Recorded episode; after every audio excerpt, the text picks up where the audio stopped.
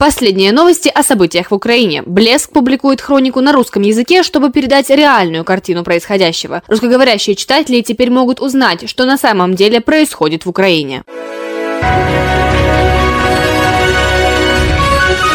Последние новости на 21 марта. Произошла утечка аммиака на химическом предприятии в Сумах. В результате российского вражеского обстрела поврежден резервуар с аммиаком емкостью в 50 тонн, рассказал глава Сумской областной администрации. Он призвал людей немедленно пройти в укрытие. Спустя два часа утечку локализовали аварийные бригады завода. Зона поражения составила около двух с половиной километров. Аммиак бесцветный, хорошо растворяется в воде, взрывоопасен и токсичен. Предварительно жертв и пострадавших нет, сообщил сообщил Дмитрий Живицкий. Под обстрелы попали автобусы с детьми, которые ехали из Мариуполя, сообщил глава Запорожской областной администрации Александр Старух. Четверо детей доставлены в больницу. Трое детей попали под обстрел в Пологовском районе. Семьи тоже ехали из Мариуполя. Один ребенок в тяжелом состоянии. Еще одна семья попала под обстрелы в Каменском. Также ребенок в тяжелом состоянии, информирует Старух. Тысячи детей из Мариуполя вывезли в сторону России. Это сделали войска Российской Федерации в нарушении международного права, заявил министр МИД Дмитрий Кулеба. По его словам, Мариуполь – это не просто трагедия Украины. Это трагедия всего мира. Это одно сплошное военное преступление, которое совершает Российская Федерация.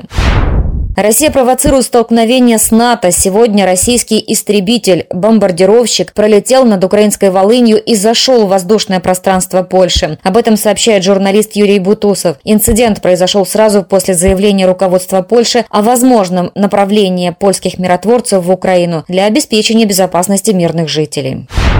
США не будут вводить войска в Украину, но поддержат другую страну НАТО, если она это сделает, сообщила посол США в ООН. По ее словам, в ходе визита президента Америки Джо Байдена в Польшу будет обсуждаться вопрос введения миротворческого контингента в Украину. Кроме того, американская дипломатка заявила, что США не видят шансов на прорыв в переговорах Украины с Россией. Она назвала их односторонними.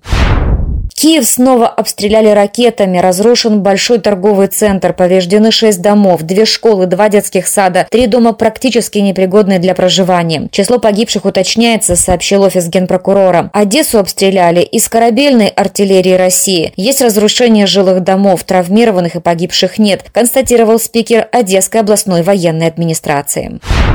В Мелитополе российские военные похитили владельца газеты «Мелитопольские ведомости» Михаила Кумка, его семью и троих сотрудников издания. Неделю назад вооруженные люди предлагали журналистам поддержать оккупационную администрацию. Те ответили отказом. Среди похищенных дочь Михаила Татьяна, гражданка Израиля. Она приехала в Мелитополь за несколько месяцев до войны. Ранее, 15 марта, в захваченном Бердянске пропала журналистка Громадского Виктория Рощина.